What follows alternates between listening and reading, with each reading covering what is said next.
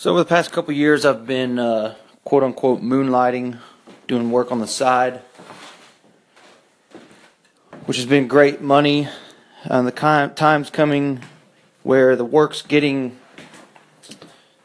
uh, to be so much that I, I need to go and take it full on, but the income is not quite there. So there's the, the gap that people talk about that and the leap of faith that people talk about um, where you quit the job, go for the side gig, and um, just hustle and bustle with all the extra spare time you have to uh, bridge that gap between the income on the side and the income for your full time to, to support yourself.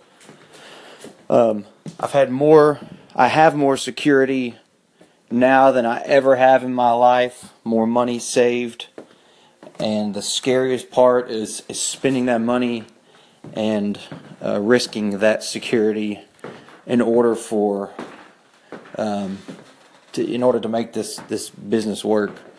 Um, so essentially, you're you're risking your current security for more security in the future.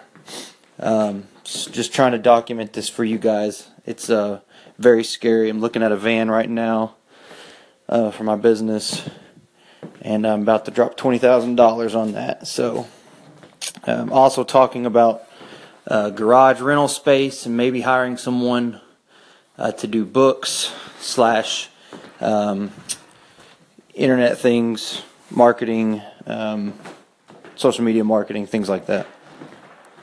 Um, I'll keep you guys updated as this process continues.